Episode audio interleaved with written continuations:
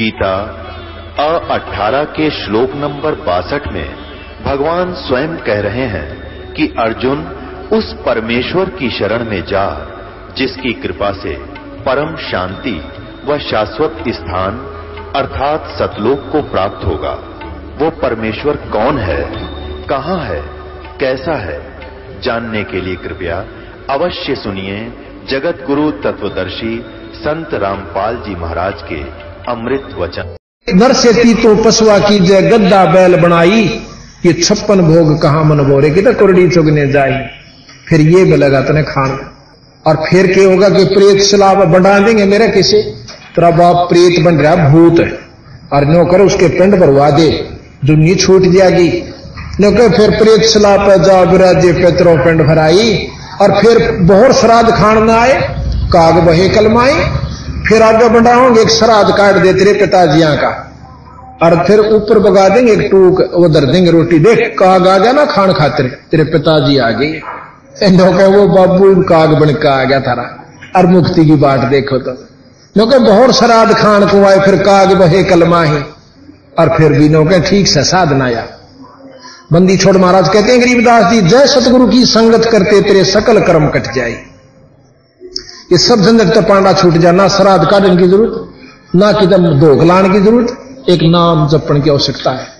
और अपना ये पाठ करवा लो, साल भर में एक जिसमें पाँच यज्ञ हो जाती हैं, फिर निश्चिंत देखा थारा भूतक प्रेतक पितर सत्तर कौन से आगे दुखी करे से।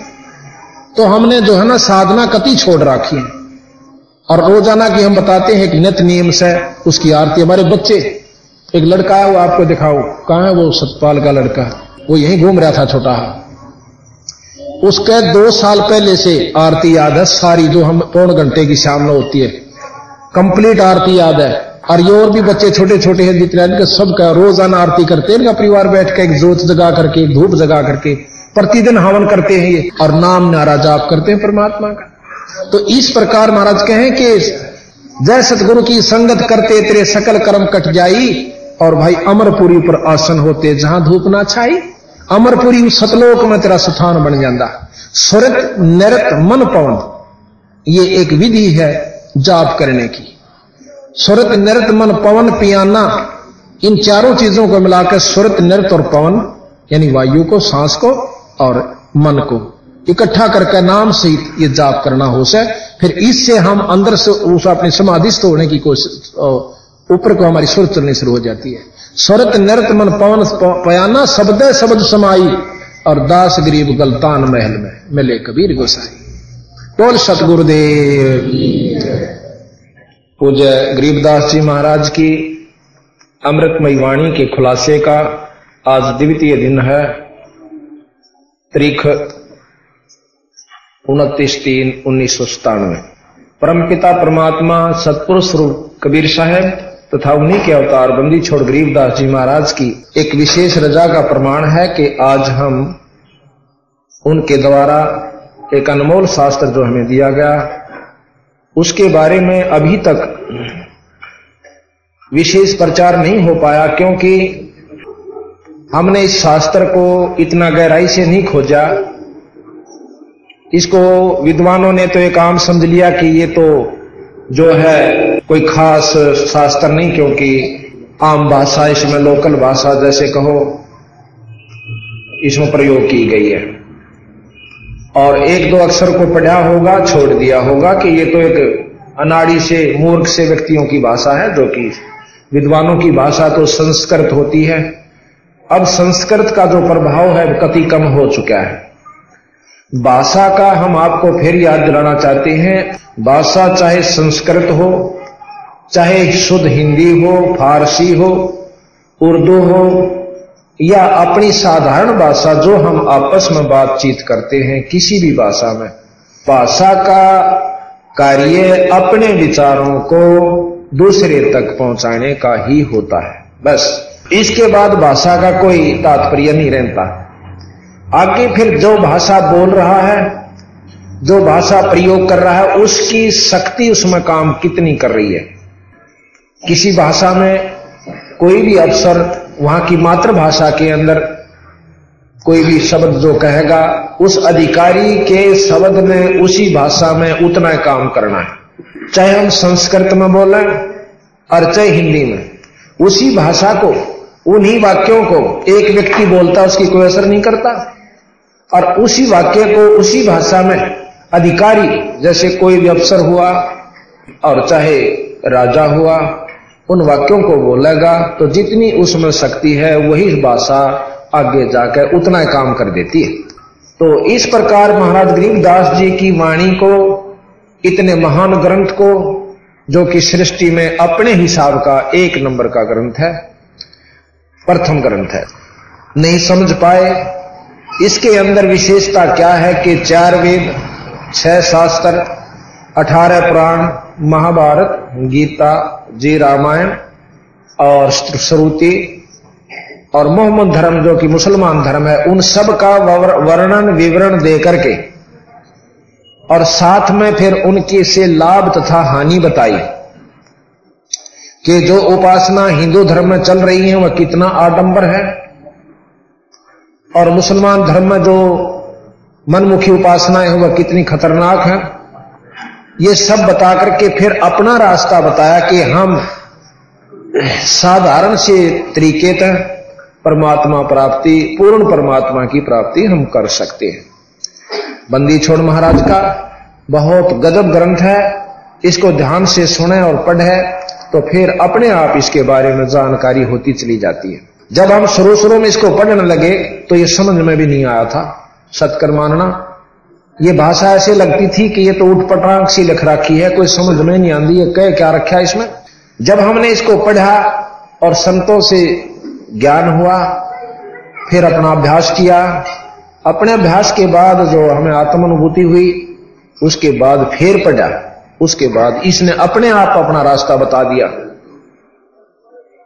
इतनी साधारण भाषा एक ही दोहे के अंदर मनमाना चार कथाएँ महाराज ने दे दी। पर उन कथाओं की जानकारी जिसको है तो इसको समझ सकता है। ये एक समझो कि कैप्सूल बना दिया या पुड़िया दवाई की बनाकर रख दी। जिस प्रकार जड़ी बूटियों जैसे और शास्त्रों में के वर्णन है थोड़ा सा समझने के लिए उदाहरण दे रहा हूँ। दवाइयों का वर्णन कर दिया जाए एक दवाई की ऐसी पहचान है, ऐसे पत्ते हैं। ऐसा रंग है, उसके ऐसे फूल आते हैं, उसके इतने पत्ते तोड़कर और दवाई बनाई जाती है। फिर दूसरी का वर्णन, फिर तीसरी का, फिर चौथी का, उन सब का वर्णन दे रखा है इन शास्त्रों में, ऐसे समझो। और इसमें महाराज ने उन सब की पुड़िया गोट दी। पत्ते लिए, दूसरी चीज़ ली, तीसरी ली, चौथी ली, दवाई बना दी। और दवाई बनाकर इस ग्रंथ साहब में यानी अपनी न्यारी न्यारी शीशिया में भर कर धर ली। अब हमने अगर जानकारी तो करनी है तो ये ग्रंथ पढ़ो। जिसने बीमारी कटवानी है तो यह दवाई खा लो। जिसने डॉक्टर वैद बनना है, यानी जिसने ज्ञानी बनना है तो इन सब शास्त्रों को पढ़ो। और जिसने आत्म कल्याण करवाना है, बंदी छोड़ की वाणी को पढ़ो। और फिर इसमें एक पुड़िया दे रखी है, जो गुरु नाम देता उस नाम ने लेकर अपना काम करो। वो दवाई आपको, क्योंकि शास्त्र भी प्रमाण देते हैं गरीबदास जी महाराज भी प्रमाण देते हैं कि इस नाम से जीव की मुक्ति होगी। और उस नाम को छोड़कर और मनमुखी नाम चाहे कुछ भी जपते रहें, वो लाभ नहीं देते। और यही कारण है कि हमें, हमने नाम लिए हुए भगत दूसरे पंथों से मिले। अब नाम तो हम उन पंथों का नहीं लेना चाहते, सब पंथों के आए हुए हैं।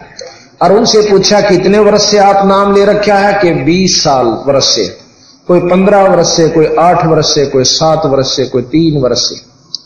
कोई उपलब्धि हुई, कुछ नहीं हुई। साधना नहीं की होगी आपने, कहने लगे हमने साधना में कसर नहीं छोड़ी। वो तीन घंटे बताते हैं बैठने के लिए, हमने छह छह घंटे बैठकर देख लिया और दो दो वर्ष तक लगातार। लेकिन उपलब्धि कुछ नहीं हो पाई। अब भाव ये है कि उपलब्धि क्या चीज़ है? जैसे हमने बीज बो दिया बीज बोने के बाद उसकी उपलब्धि होती है।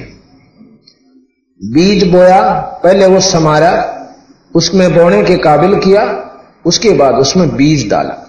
बीज डालने के बाद मेहनत शुरू होती है। अब सत्संग के काम करे से सबसे पहले सत्संग हमारे अंतकरण को साफ़ करता है हमारे खेत न समारा है। खेत समारे पाछा आत्मा में प्रबलता होती है, आत्मा में जिज्ञासुता बढ़ती है। कि हम नाम उपदेश लेवा। अब फिर हम नाम लेने चलते हैं। नाम लेने जाते हैं, नाम ले आते हैं। संतों ने नाम को बीज लिया है। अब बीज बो दिया। बीज बोने के बाद वो कहा जाता है कि इसकी भाई संभाल रखना। के रखना? पानी समय पर डालना। इसमें घास फूस हो जावे तो उसको काटना, पाड़ना। और पशु पक्षियों से इसकी रक्षा करना। और फिर ये उपलब्धि देगी आपको, इसके पत्ते आएँगे। फिर बड़ा हो जाएगा वृक्ष, फिर फूल और फल देगा। अब हमने ये कथाएँ सुन रखी कि नाम बीज बोए पाछे वो उग्या करे, उग के वो फिर फल देगा। अब बीज हमने गलत बो रखा से। हमने चाहिए था आम का फल, बीज, और बो लिया वहाँ पर बबूल, यानी कीकर। तो कीकर बोए पाछे भी उपलब्धि होगी, क्योंकि कीकर ने भी उगना है, और फिर बड़ा भी होना है, उसका पत्ते तथा डाली भी आवेंगी, और फिर जब फल आवेगा, जब उसको मुश्किल हो जाएगी क्योंकि हमने बोया था तो था इस विधि से, इस उद्देश्य को रखते हुए कि भाई इसके बहुत अच्छे फल लगेंगे आम आम की केपरी आम की के विशेषता हो सब मीठा होता है, फलों का राजा है, जिसने नहीं खाया उसने सुन रखा है। तो इस प्रकार जब वो फल लग लेता है, फिर वो पछताना पड़े बेचारे, न तेरे की हमने तय वो फल उपलब्धि नहीं हुई जिसके लिए ये बोया था। अब कबीर साहब यही कहते हैं कि हमने चाहिए सतपुरुष पूर्ण ब्रह्म का जाप उपासना। और वो हम कर नहीं पाते क्योंकि गलत नामों की उपासना से, गलत नामों की साधना से और गलत गुरुओं के पास पहुँच जाने से हमने उपलब्धि नहीं होती वह जो जिस उद्देश्य को लेकर हम चलते हैं और आखिर में यो जीव नास्तिक हो जा सके और ये महसूस कर लिया कि भाई कुछ ना दिराई भगवान भगवान को उनकी तरह। ये सब आप अपने बनावणीय बैठे हैं। तो वो गलती उन बेचारा की नहीं है? आत्मा परमात्मा ने सबकी चाह है। और सभी कोशिश करते हैं कि ईश्वरीय प्राप्ति हो, या कोई घर में सुख हो, कोई शरीर में सुख हो, यानी इस प्रकार हमें उपलब्धि हो। परंतु कुछ दिना के बाद वो थक कर बैठ जाते हैं। यहाँ तक उन्होंने कहा कि हम पूरे परिवार के परिवार जाकर के महीना महीना वहाँ सेवा करके आए। उन सत्संगों के जहाँ स्थान थे, सफल थे। पंद्रह पंद्रह वर्ष हम लगे रहे। लेकिन कोई उपलब्धि नहीं हो पाई। और अब उन्होंने दोबारा उपदेश लिया। ईब उनकी जो उपलब्धि हुई, वो अपने मुख से वर्णन करते हैं। तो बात ये नहीं है कि बीज सही, दवाई सही होगी तो उस बीमारी ने अवश्य काटेगी। अगर दवाई सही नहीं है तो वह बीमारी नहीं कटेगी, जिसकी हम ट्राई कोशिश कर रहे हैं, दूसरी दवाई खाने थे तो गलत नामों के जाप से, गलत गुरुओं के फंस जाने से महाराज कहते हैं कि जीव को पूरी उपलब्धि नहीं होती।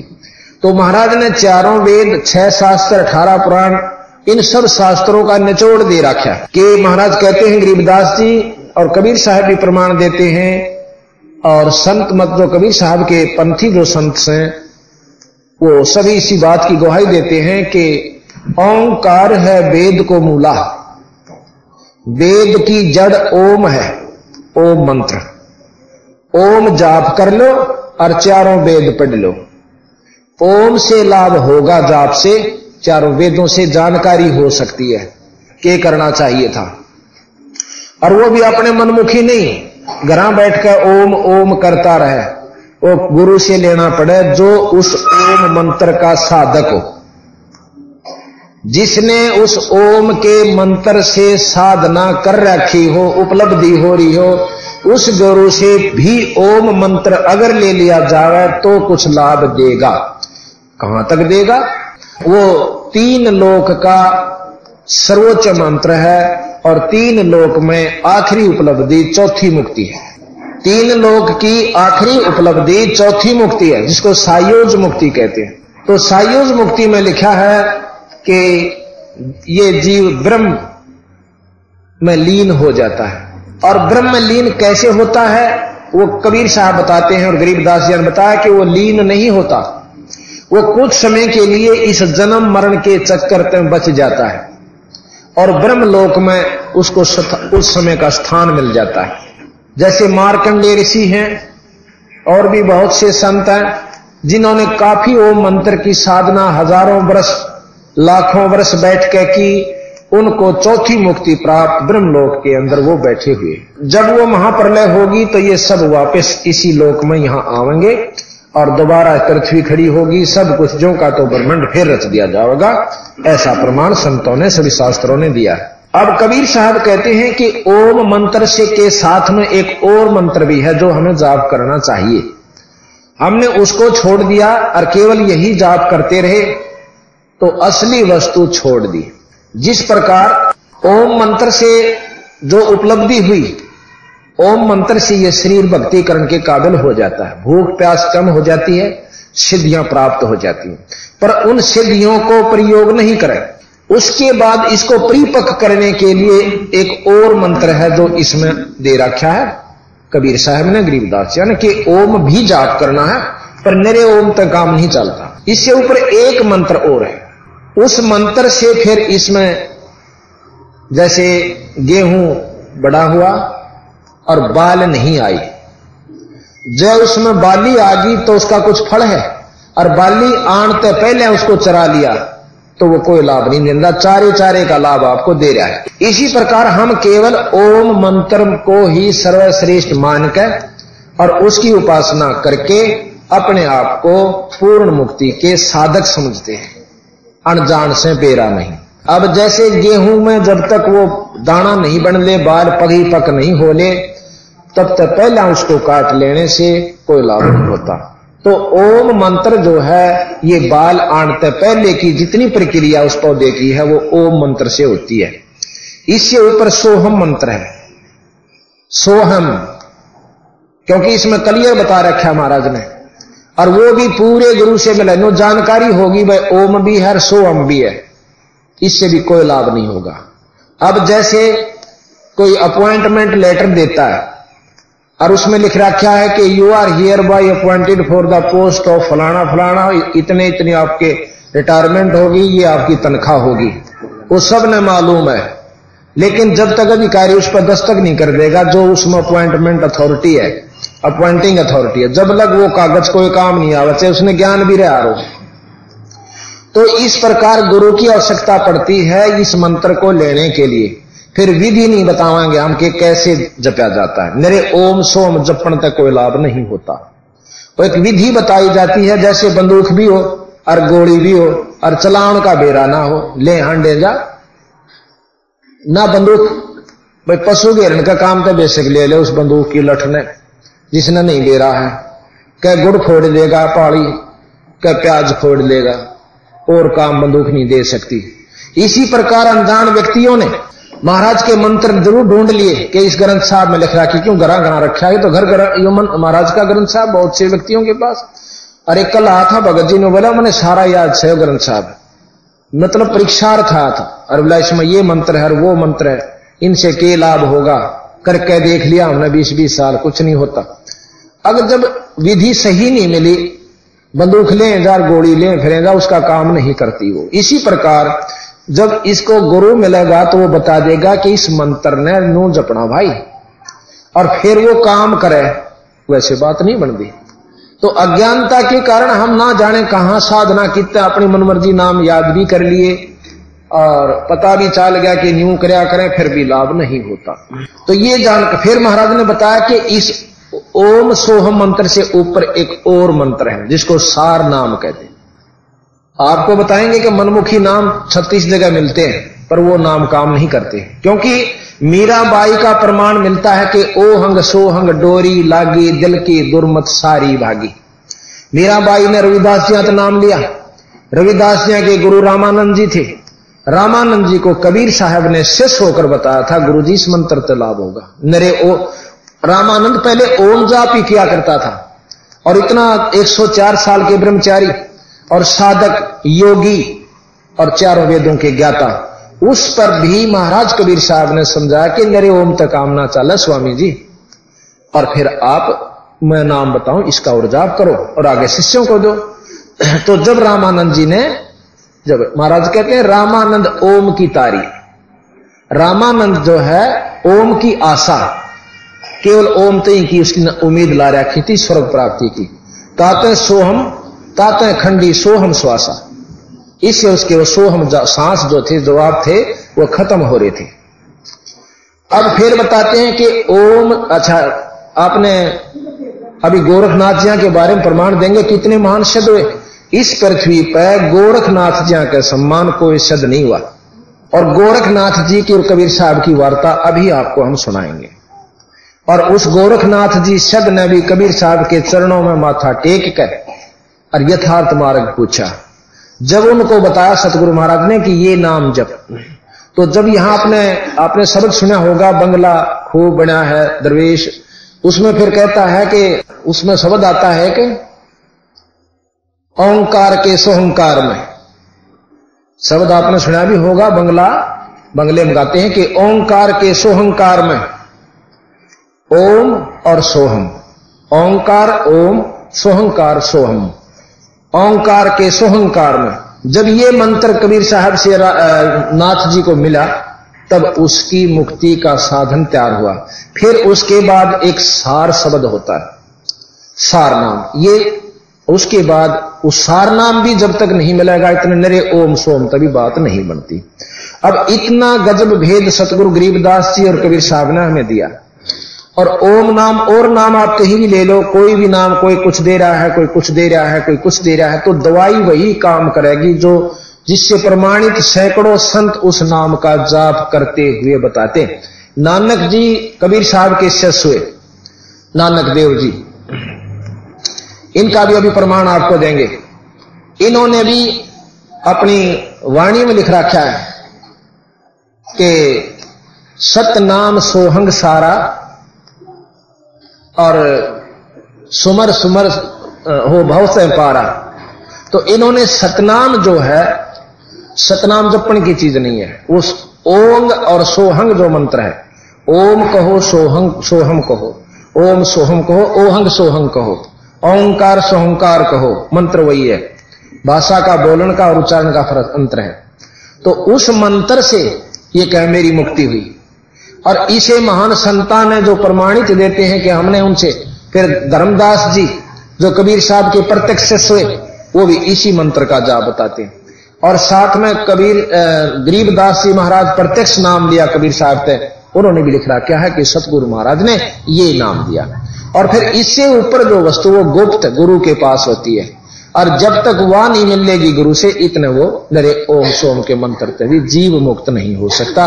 और इन मंत्रा न छोड़ के अगर कोई और जाप कोई पंथ देते हैं तो कबीर साहब ने लिख रहा क्या कि वो काल के प्रभावित तो होकर के वो मंत्र दिए जा रहे अब दवाई वही काम करती है जो प्रमाणित है। कि फलानी बीमारी के लिए ये दवाई काम करती है तो वही काम करेगी, बाकी और जड़ी बूटी कूट कर खाने कति असर नहीं होगा। और आखिर में वो ये समझेगा कि भाई ये मैं वैद के गलत फंसा हुआ हूँ, फिर और कोशिश करता है। और जब सर्वम दवाई ठीक मिल जाए तो वो निश्चिंत हो जाता अभी हम आपको बताएँगे, रामानंद जी कितने महान योगी थे। और कल भी आप हाँ कल प्रकरण दिया था आपको रामानंद जी के बारे में। तो रामानंद जी ने जब ज्ञान हुआ यथार्थ के, मैंने तो खाम खा जन्म बर्बाद कर दिया, योग साधना कर करके असली वस्तु इब भी मुझे हासिल नहीं हो पाई। तो वहाँ कबीर साहब ने अपनी शक्ति से वो सभी लोग दिखाए, पर लोग दिखाया सतलोक दिखाया। वो दिखा करके फिर वापस महाराज को, रामानंद जी को जब अपने शरीर में छोड़ दिया तो तब क्या शब्द उच्चारण किए कबीर साहब के बारे में उस 104 साल के योगी ने। बोलत रामानंद जी, बोलत रामानंद जी सुनो कबीर करतार। रामानंद जी कहते हैं कि हे भगवान कबीर, हे कबीर परमात्मा, आप मेरी सुनो, क्योंकि आप ही भगवान हो। बोलत रामानंद जी सुन कबीर करतार, गरीब दास सब रूप में भाई तुम ही बोलन हार कि सारे जीवों में, हर व्यवस्था में आपकी शक्ति संतरित है। तुम साहेब, तुम संत हो। साहेब कहे परमात्मा को। तुम साहेब, तुम संत हो। तुम सतगुरु, तुम हंस। गरीब दास, तुम रूप बिन और न दूजा अंश। आप ही सर्वशक्तिमान हो। आप सारी ब्रह्मांड के रचयिता हो और सबके पालक हो। और फिर साथ में वही रामानंद जी की बात कैसे कि मैं भक्ता मुक्ता हुआ। मैं आपका भक्त, मैं आपका सेवक, इतने महान ऋषि और वो पाँच साल के कबीर साहब का आज्ञा यूँ कहे, मैं भक्ता मुक्ता हुआ, किया कर्म कुंद नाश और गरीब दास अवगत मिले भाई मेटी मन की बाँस। अविगत मिले। जिसकी कोई गत नहीं जानता, उसको अवगत कहते हैं। जिसकी कोई महिमा लीला को नहीं जान सकता, उसको अवगत कहते हैं। फिर साथ में के बताया कि दोहू ठोड़ है, एक तू। दोहू ठोड़, सतलोक में भी और यहाँ मनुष्य रूप में भी आप ही आए हुए दोहू ठोड़ है, एक तू, भया एक से दो। यानी परमात्मा से शरीर धार का आप यहाँ आ गए। दोहू ठोड़ है, एक तू हुआ एक से दो। गरीब दास हम कारण उतरे हो मग जो। मग कह रास्ते को और जोए वहाँ से चलकर आप आए हो हमारे लिए। मैं नगदी बाणी कहूँ और जिनसी राखी झांप, गरीब दास इस महल में नाब नासी का माप एक विधि बता रहे हैं कि इस शरीर के अंदर ऐसे सुमरण कीजिए। नाकी पर झांकी लगी और झांकी बीच द्वार गरीबदास उस महल चढ़ के उतरो पर ले पार ये प्रमाण सतगुरु गरीबदास जी महाराज दे रहे अब हम आपको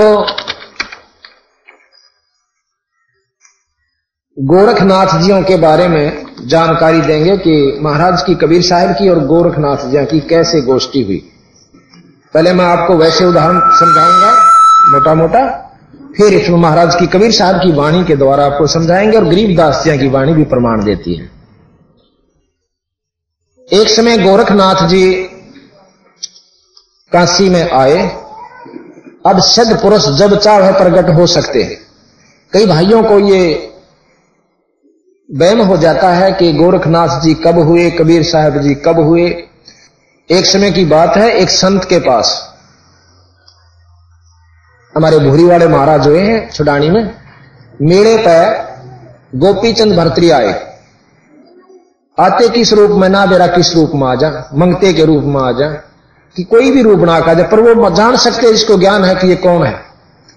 वो बैठ के उनकी कुटिया में, वो और किसी नहीं बढ़ दिया करते? वह आए जब उन्होंने मना नहीं किया कि आन दो इनको। और बूढ़े बूढ़े लत्ते, पाटे से और डाडी सी बड़ी हुई। जब वो जा लिए जब शिष्यों ने पूछा, महाराज, ये कौन थे? अब ये गोपीचंद भरतरी थे भाई। ये महाराज हम तो दर्शन करा करो थे दर्शन, और के दर्शन क्यों कर कराया देखे नहीं तुम हम तुम तो मिला हो, मिलने उड़ा पाछे में बैठे हैं, मंदिर का पछले कान वो गए बाजे वहाँ जाकर देखे हैं कि दो संत रूप में बैठे हैं, लाल कपड़े पहरे आराम से। वो नहीं थे जो उन्होंने उस रूप में देखे थे। वो घूम घाम का आगे। नो बोले, महाराज जी, वहाँ तो संत को नहीं, वो गोपीचंद भरतरी था को ना वह थे अक वो देखे नहीं तुमने, वो बैठे थे दो लाल कपड़े में।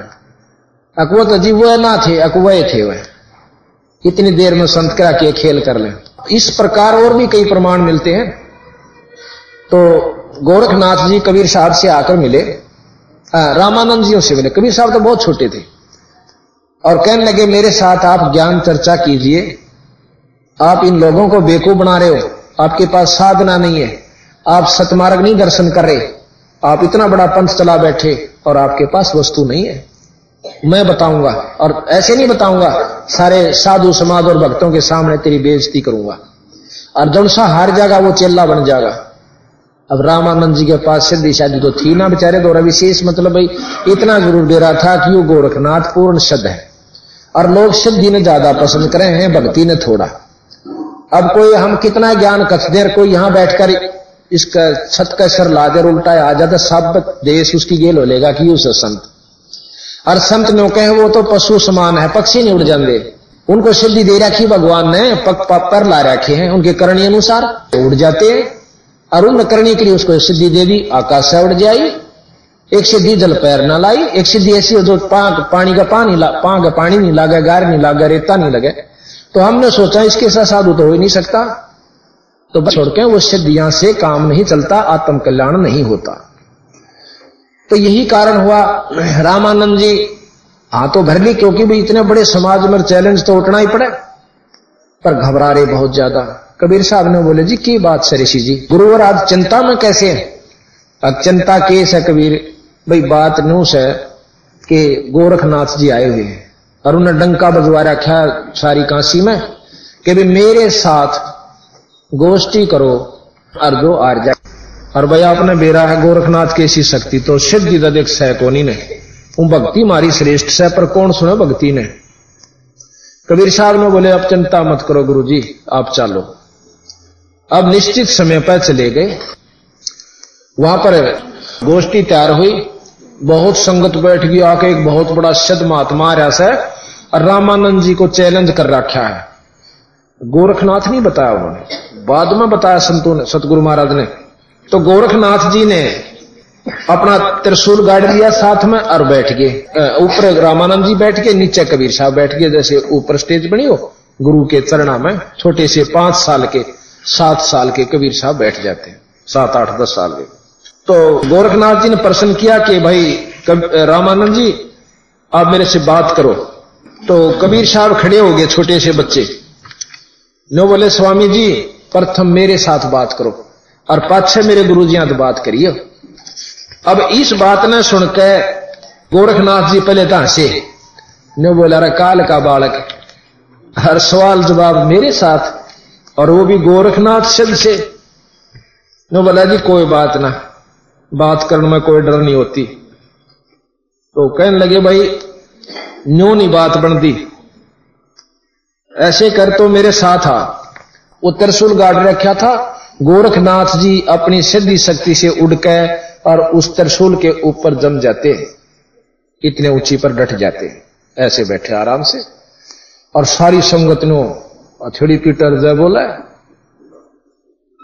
जो कर खागर बिड़ानी हो आ करें ये संगत ने ज्ञान तो होता है नहीं, बेचारी ने, भोले बड़े जीव होते। हैं कबीर साहब कहने लगे, नाथ जी, ये तो बालका के खेल हो। से ये तो जादूगरी से दिखा दे खिलौने।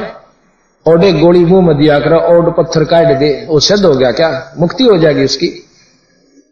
एक टोकरी ही माथ देगा कबूतर बना दे। ये सिद्धि से काम नहीं चलता। आत्म कल्याण का मार्ग कुछ और हो से अगर वो बेरा हो तो ज्ञान संगत ने दो, फिर हम जाएँगे। तो गोरखनाथ जी ने बोला, तुम्हारे पास कुछ नहीं है। क्यों? गोरखनाथ की समर्थन में से हज़ारों आदमी जिसने सिद्धि देखी नो कहा देखा, महाराज जी तयूस है कबीर साहब ने सोची, लाता के भूत बाता तो नहीं मानना करते। उसी समय अपनी गोज में कुकड़ी होया करे ना, काचे सूत की छोरी बहु बुढ़िया काट्या करती पहला। ईद तक हर नहीं रहे वो चरखे, वो काचे सूत की कुकड़ी इतनी मोटी हो जाए, वो मन माना दो से डेढ़ सौ फुट का तार होया करे, लंबा कच्चा सूत का। उसका एक सिरा पकड़कर वह कुकड़ी ने बगा दी, वह रील हो सफ़ेद धागे की। वह उदड़ती उड़ती उड़ बहुत बड़ी लंबी होगी।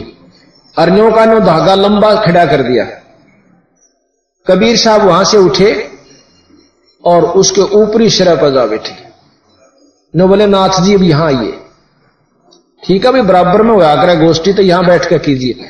ये कोई बड़ी बात नहीं थी, गोरखनाथ भी जा सके थे ऊपर, क्योंकि वो तो बहुत बड़े शब्द हुए।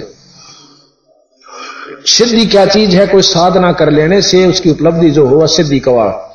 अब इंजीनियरों ने, मैकेनिकों ने इस घड़ी की सिद्धि कर रखी है कि चाबी भर दे और या चालें जाएगी। जितनी चाबी इसमें भर रखी है, इतनी चला गया सिद्धि है। पर चुंबक ला दे यहाँ पर, ये जो की तो जाम हो जाएगी। इसी प्रकार कबीर साहब एक चुंबक थे। गोरखनाथ जी की सिद्धि कति खत्म होगी और नीचे बैठ गए। और समझदार की यह खास बात है, जैसे आपको काल कल बताया था कि रामानंद जी ने इतना पता चला था कि ये तो पूर्ण संत है, और एक जुल्हे का छोरा, और पाँच साल का, और वो बात बतावा जो कि मैं अंदर आँख से देख रहा हूँ, और बाकी मेरे चौदह सौ चेले बैठे, इनने जानकारी भी नहीं।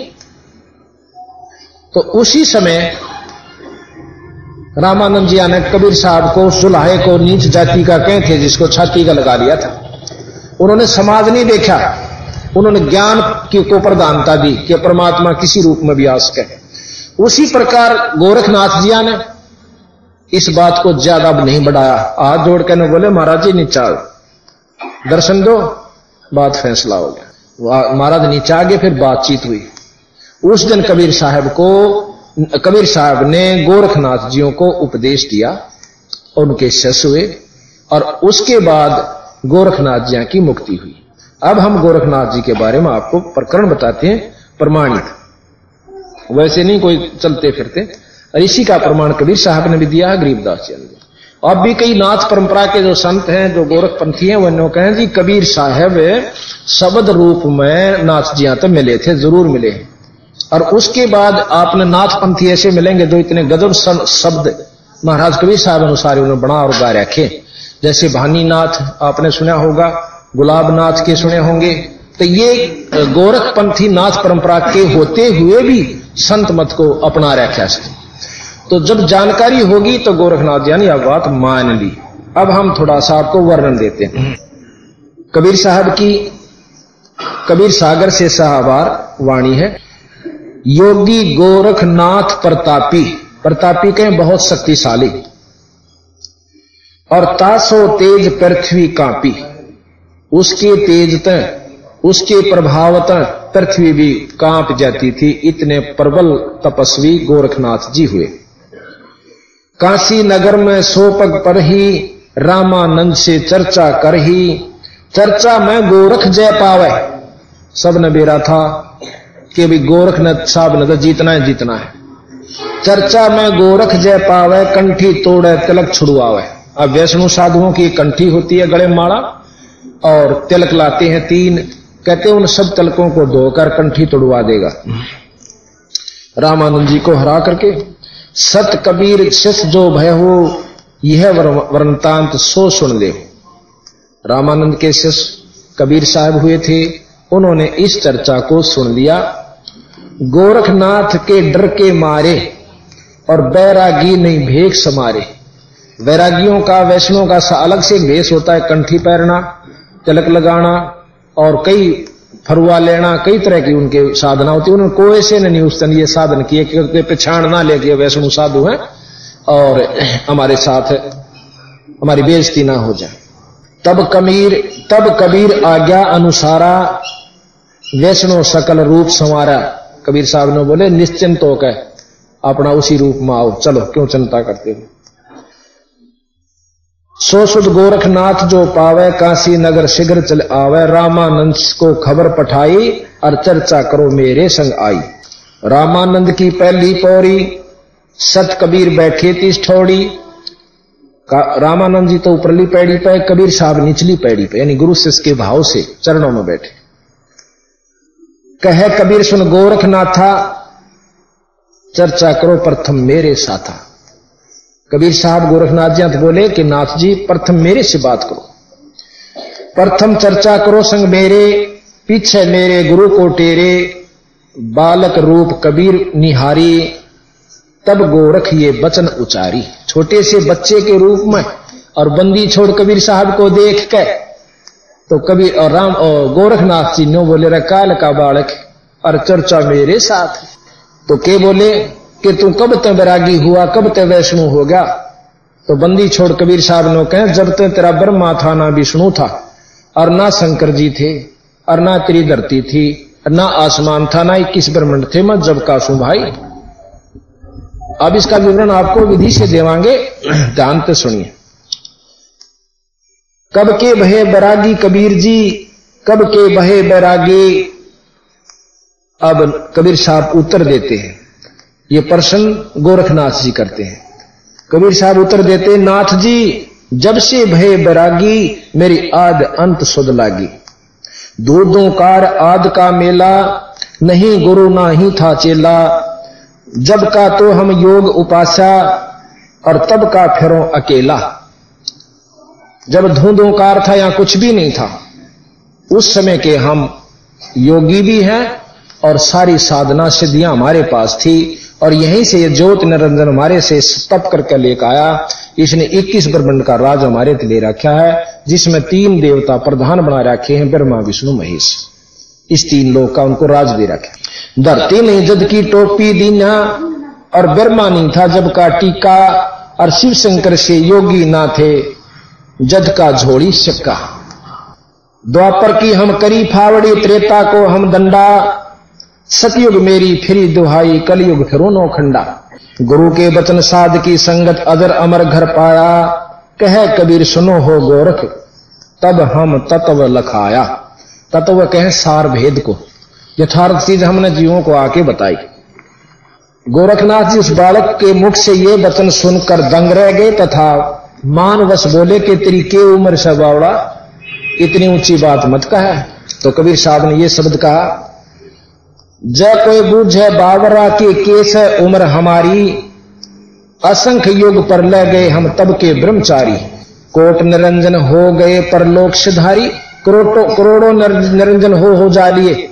जिस अलख निरंजन का, जिस ब्रह्म का, ज्योत निरंजन का। दहान ब्रह्मा कर, विष्णु कर और शंकर जी करे। उसे उसे तेरे निरंजन, अलख निरंजन, ज्योत निरंजन, ब्रह्म पिराने कितने हो हो जा लिए। कोट निरंजन हो गए पर लोक सिधारी हम तो सदा महबूब हैं, सो हम ब्रह्मचारी। दस करोड़ ब्रह्मा हुए और नौ करोड़ कन्हैया।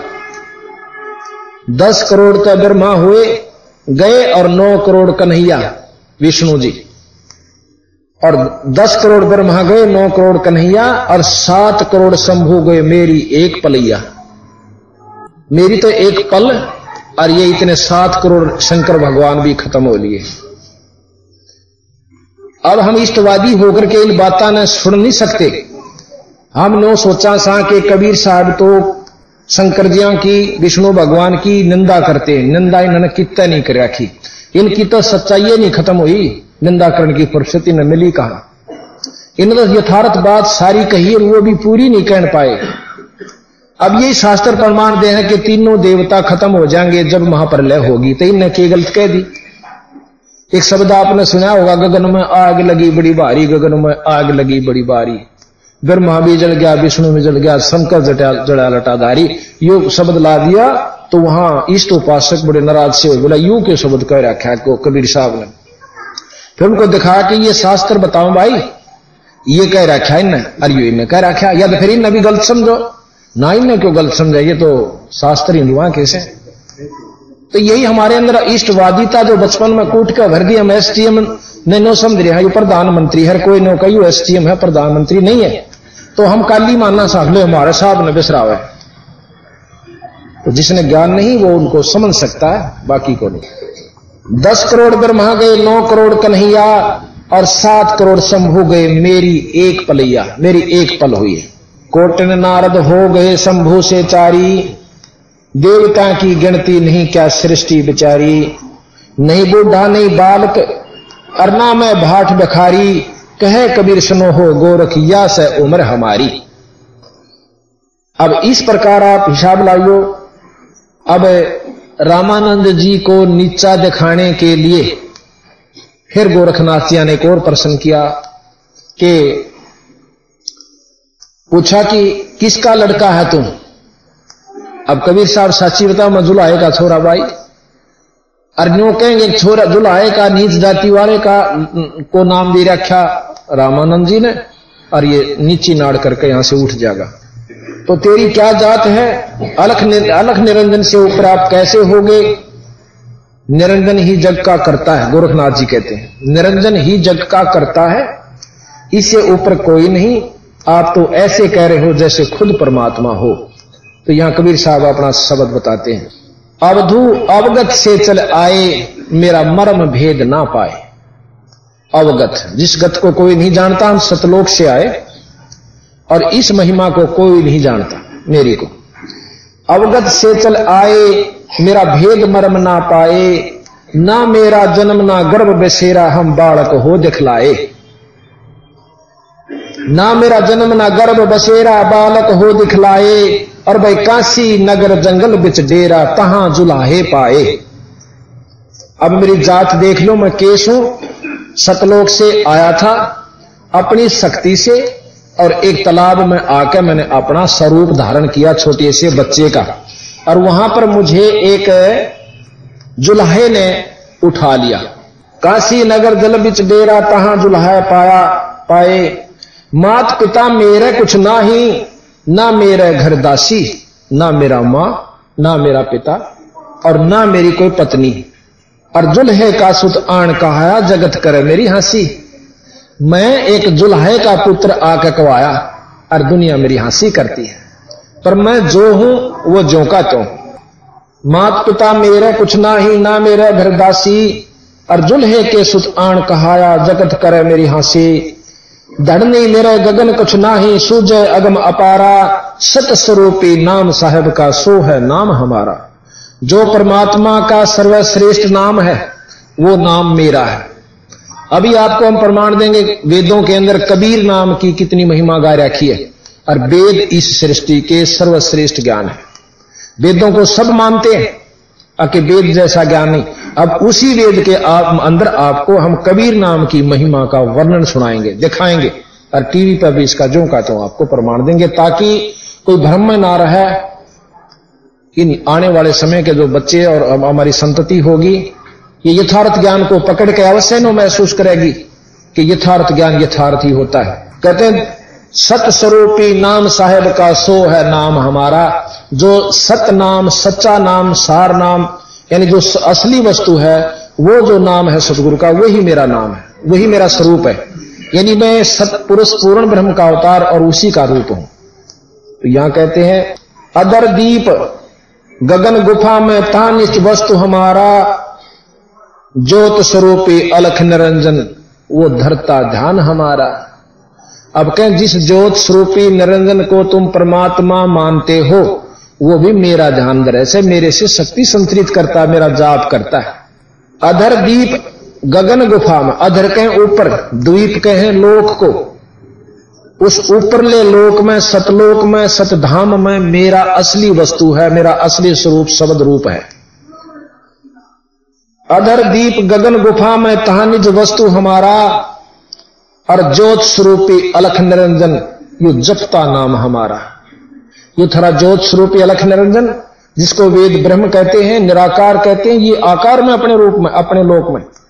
जो निरंजन लोक के अंदर ये आकार में और वो भी हमारा नाम जप करके अपनी शक्ति प्राप्त कर रहा है। और निरंजन से शक्ति प्राप्त कर रहे हैं, ये ब्रह्मा, विष्णु, महेश जाप करते हैं। आपने शंकर भगवान का चित्र देखा होगा, उसमें वो समाधि नज़र में अवस्था में आपको देखते हैं तो वो किसका नाम जप है? कबीर साहब महाराज, गरीबदास जी कहते हैं, शिव के ऊपर और है, जाका धर ले ध्यान। इस शिव जी तो ऊपर और एक शक्ति है, उसका ध्यान तुम धरो। तुम भी इनके बराबर की शक्ति प्राप्त कर सकते हो। पर हमने इन बेरा हो क्या है? कहा, हम तो माता मसणिया इतना सूझ देवता ही। और पित्र भूत ये ना जिन जनते मारे कनागते ना पूरे हमते ऊपर चाला कैसे? तो ऐसे सत्संग में तो हमें ज्ञान हो और उस वस्तु को हम प्राप्त करके आगे चालन की तैयारी करें। हाड चाम लहू ना मेरे, हूँ सतनाम उपासी ना मेरा हाड ना चाम, ना मांस, मेरा शरीर तेज पुंज का, कबीर साहब कहते हैं। और सत नाम की उपासना करता हूँ, उसी नाम की जो कि अभी आपको बताया। और उस नाम के जपने से हमारे अंदर वो जो की तो शक्ति बनी रहती है। और तारण तरण अभय पद दाता कह कबीर अविनाशी। तारण तरण यानी यहाँ से मैं मुक्त करने वाले बंदी छोड़ कबीर साहब, वो हमारे को अपना ज्ञान देते हैं। अब हम आपको थोड़ा सा अब कबीर साहब से नाम लेकर के गोरखनाथ का हुआ। अब नानक जी के बारे में आपको ज्ञान बताएँगे कि नानक साहब कबीर साहब के शिष्य हुए आप ऐसी ऐसी बात सुनोगे कि एक बार तो ऐसी मन स्वीकार नहीं करता उस बातों को कि ये बात कद हो सके कबीर साहब तो एक भगत, मुश्किल से आमिन को भगत मान्या करते मुश्किल से, नहीं तो कवि के रूप की संज्ञा दे करके उसको समाप्त कर दिया करते। ये तो कवि हुआ ऐसे एक छोटा सा और जब इनकी लीला और महिमा का आपको ज्ञान होगा तो और महापुरुषों को जिनको आप भगवान की संज्ञा में लेते हो, उनकी, इनकी लीला सुनकर वो फीकी पड़ जाएँगे अपने आप। आप सुनता, ध्यान से सुनिए, सात दिन में आपको वो चीज़ मिलेंगी, जो आज तक नहीं सुनी होंगी। काशी नगर जंगल बिच डेरा तहा जुलाहे पाए। मात पिता मेरे कुछ नाही, ना मेरे घर दासी जुल्हा के सुत आण कहाए, भाई जगत करे मेरी हँसी।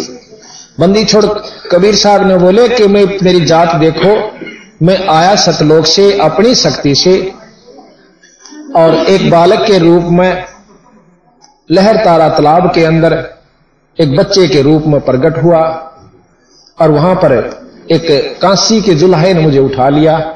अब आप देख लो मेरी जात के बनेगी। जुल्हे का पुत्र मुझे कहा गया, मुँह बोला, पुत्र था तो जुल्हा मान लो, और वैसे में परमात्मा सु भाई अनंत कोट ब्रह्मंड का मालिक। नहीं मेरा गगन कुछ ना ही, सूर्य अगम अपारा, ना मेरा शरीर है। तेज पुंज का शरीर सतगुरु का था। सूर्य अगम अपारा, और सत स्वरूपी नाम साहेब का, सो है नाम हमारा। के सत स्वरूपी जो नाम है वही जो परमात्मा सतपुरुष का असली नाम है, वही सतनाम मेरा नाम है। यानी कबीर नाम की महिमा आपको वेदों में भी हम बताएँगे। वेद दिखाऊँगा, श्याम वेद के अंदर खुद शंकर भगवान पार्वती जी से, पार्वती जी शंकर भगवान से पूछा से कि, हे स्वामी, आप कई बार कबीर नाम का उच्चारण करते हो कि एक बहुत अच्छे परमात्मा कबीर हैं। वो कबीर कौन है? उसकी महिमा श्याम वेद के अंदर जो की तो प्रश्न उत्तरी दे रखी है। वो आपको समझाएँगे, दिखाएँगे। तो यहाँ कहते हैं कि सत स्वरूपी नाम साहेब का सो है, नाम हमारा। और फिर कबीर गोरखनाथ जी, ज्योत निरंजन, अलख निरंजन के उपासक हैं। हमारे गाँव में एक नाथ परंपरा का आश्रम है, हम छोटे छोटे थे, वो संत आकर करते भिक्षा लेन। तो मोगरा दरकन देड़ी के ऊपर ने मारा करते खड़का दे अलख निरंजन।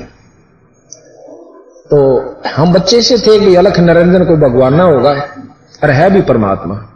ये 21 ब्रह्मंड तक का परमात्मा अलख निरंजन है, जिसको ज्योत निरंजन भी कहते हैं। इसको काल कहा संतों ने। काल क्यों कहा कि ये दुनिया को पैदा करे और मरुआवे? पैदा करे और मरुआवे। और फिर उस अंश जीव के हंस वासना को तपस्ला पर भून कर खावे।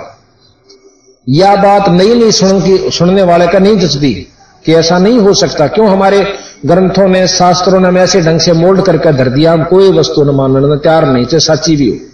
क्यों? इन शास्त्रों को आप पढ़ कर देखोगे, कोई से में कोई से की बात सही नहीं दसती।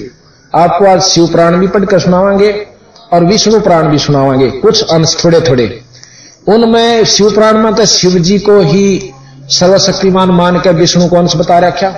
नौकर अनुचर उनके बहुत, और विष्णु पुराण में शंकर जियों को उनका बहुत छोटी इकाई का माना फिर हम बताओगे कबीर साहब ने क्या बताया और जो का तुम पाया? तो कहते हैं, ज्योत स्वरूपी अलख नरन, अगर अगर दीप गगन गुफा में तहा निज वस्तु हमारा, और ये ज्योत स्वरूपी अलख निरंजन जपता नाम हमारा। हाड चाम लो हूँ ना मेरे हूँ सतनाम उपासी और तारण तरण अभय पद दाता नो कह कबीर अविनाशी।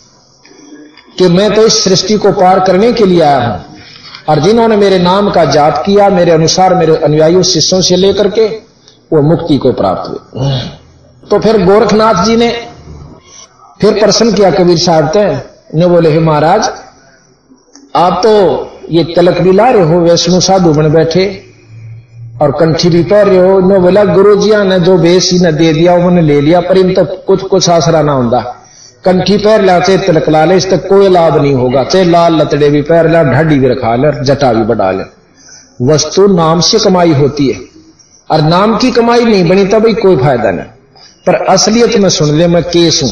क्या बताया? अवधु हम तो पर पट्टन के वासी, पर पट्टन कहे परलोक परलोक मीन सतपुरुष सतलोक पर ब्रह्म पूर्ण ब्रह्म का लोक अपना धाम जैसे विदेश के है ना, विदेश। विदेश तो सारे ही हैं। मैं विदेश से आया हूँ। विदेश, कौन से विदेश से आए हो? यहाँ परपटन समझो विदेश पर लोक तो परपटन पंदी छोड़कर अपने धाम की तरफ़ इशारा है, पूर्ण ब्रह्म के लोक, सतधाम, सतलोक की तरफ़। अब सत धाम का आपको वेदों में दिखावाएँगे सतधाम लिखा है सतपुरुष, पूर्ण ब्रह्म का। परमात्मा का जो जिससे सारी सृष्टि चेतन है, उसका परब्रह्म सतधाम लिख रखा वेदों में। और दूसरे जो उपासक हुए हैं, संत वो कहें, परमात्मा का कोई आकार, कोई लोक नहीं है। और वेद को सबसे अच्छा ज्ञान वही मानते हैं। और फिर वेद को भी फेल कर देते हैं कि परमात्मा का कोई लोक नहीं, कोई धाम नहीं। तो ये ज्ञान उलझाने से उलझ गया सुलझानिया नहीं मिला। बंदी छोड़ कबीर साहब ने, गरीबदास जी ने सुलझाया इस ज्ञान को। किसी को बुरा नहीं बताया उनकी साधनाओं को इतना ज़रूर कहा कि गुआर बो कर आम की बाट मत देखो। गुआर बो कर गेहूँ की इंतज़ार मत करो। गेहूँ बो बोरे गुआर बोरे सो, आप गलत बोरे सो। और कहो सुनो, ये गेहूँ से तो उसने नो बता दे ये गेहूँ नहीं से तो उस अनुदान का फ़ायदा हो सकता है। इन्होंने यही बताया कि आप जिसको परमात्मा, पूर्ण परमात्मा मान रहे सो डीसी न मुख्य प्रधानमंत्री या मुख्यमंत्री मानते हो तो यो नहीं से पर आम व्यक्ति से ज़्यादा सुविधा उसको है। उनकी तकरीबन मिलती जुलती प्रक्रिया हर चीज़ उसमें इष्ट उसमें होती है अफसर में। डीसी की और मुख्यमंत्री की तकरीबन मिलती है। गनमैन भी होता है, पुलिस भी होती है, कार भी हो, सर झंडी भी हो से और हम उसी उसके लक्षणों को मान करके उसी को मुख्यमंत्री मान लें तो समझदार समझा देगा, यू मुख्यमंत्री ना भाई डीसी साहब से। डीसी ज़िले तीन के मालिक से, और मुख्यमंत्री के नीचे पंद्रह सोलह ज़िले आम से। ये बड़ा साहब से। और वो ना मानता, ना झंडी देखिए इसके भी, झंडी उसके भी तो फ़र्क से झंडिया में भी अंतर हो। फिर मुख्यमंत्री, प्रधानमंत्री की कति मिल जा से, गणाए ख्यास करनिया बेसन पर कर ले कि प्रधानमंत्री से मुख्यमंत्री वाय झंडी चक्कर वाली आगे पाछे गनमैन और बीस बीस गाड़ी तो उनको भेद करनिया बतावेगा जिसने जानकारी। इसी प्रकार हम मंत्रों, शास्त्रों को ज्ञान ज़रूर, जानकारी हुई पर सही उन्होंने बताया कबीर साहब ना के ये यहाँ तक के भगवान से परमात्मा से, ये ऊपर के परमात्मा से, इनसे ऊपर कुछ और शक्ति है। अब दो हम तो पर पट्टन के बासी, तीर्थ जाना देवल पूजे ना वृंदावन काशी। हम ना तो तीर्थों पर जाते और ना देवल पूजते, मंदिर नहीं पूजते और ना वृंदावन काशी तिलक तिलक ज़रूर ला रहा सू क्योंकि गुरु जी ने ला दी। बाकी मैं कितना नहीं जानता ना इन अच्छी उपासना को मैं करता हूँ। रहनी रह सो रोगी कहिए, और करनी करे सो कामी, और रहनी करनी से हम नारे, ना सेवक, ना स्वामी। रोजा नेम नमाज़ ना जाना, ना रोजा करते, ना नेम, ना नमाज़, और ना कोई तस्बी माला, गीता गायत्री ना पढ़ते, ना आसन मृगशाला। ना हम जंगम शेख सेवड़े, ना कोई तपा सन्यासी उनमनी है अनहद में राते मम परम सुन के बासी सुन सुन वो स्थान है जिसमें बीच के अंदर कोई वस्तु नहीं है। ना कोई लोक है, बहुत सुन अंधेरा है। हर एक अंड के बीच में, एक अंड के अंदर हम सामग्री बताओगे गरीबदास जी ने बता रखी है कि एक अंड के अंदर केक के समान से। उस अंड के बीच में बहुत बड़ा सुन स्थान है। योगियों की समाधि अंड से बाहर नहीं जाती। एकाद की कोशिश करी, जैसे मारकंडे, जैसे ऋषि ने, वो सुन पार नहीं कर सकी। ऊपर घूम का आगे के ऊपर कुछ नहीं है, जो कुछ है संड के अंदर ही है। कबीर साहब कहते हैं, इसे इसे संखंड है, और उन संख अंडा तो पर हमारा लोक सतलोक है। जहाँ ब्रह्मा जा सकता, ना विष्णु जा सकता, ना शंकर जी की समाधि। सबसे बड़े समाधि लाने वाले इस पृथ्वी सृष्टि के अंदर शंकर भगवान है। तो सतानवे बार शंकर भगवान ने अंड को पार करने की कोशिश करी। सतानवे बार वापस आ गया, वहाँ नहीं पहुँच पाया। और बाकी तीन घंटे बैठ कर को मुक्ति चांदा हो, तब उनमें मत रही हो। बंदी छोड़ की शरण में आकर एक नाम है जिसके सहारे, अब जैसे हम कुएँ में पड़े हैं, जेरे में, मृतलोक के में। और जैसे कुएँ में बाल्टी पड़ जाए, उसकी हिम्मत नहीं कि वो आप लिकड़ जाए या कोई और पशु पड़ जाए, पक्षी पड़ जाए। ऊपर तो डोरी डाली जाती है, उसको सहारा लेकर उसको पकड़ कर हम ऊपर जा सकते हैं। तो इस प्रकार सतगुरु महाराज ने अपनी महिमा बताई, अपना व्यवस्था बताई। अब गरीबदास जी महाराज कहते चारों युग के योग को, भाई खाए जा रहा था काल, और सतगुरु नाम सुनाइया जब टूटा जंजाल। कबीर साहब ने नाम दिया, जब उसका झंझट मिटा गोरखनाथ जी का, कि गोरखनाथ जी, चारों युग में योगी रहे आप। अब कुछ दिना के बाद जब ये समाप्त हो जाएगी आपकी सिद्धि आप दोबारा इस जन्म मरण के चक्कर में आओगे।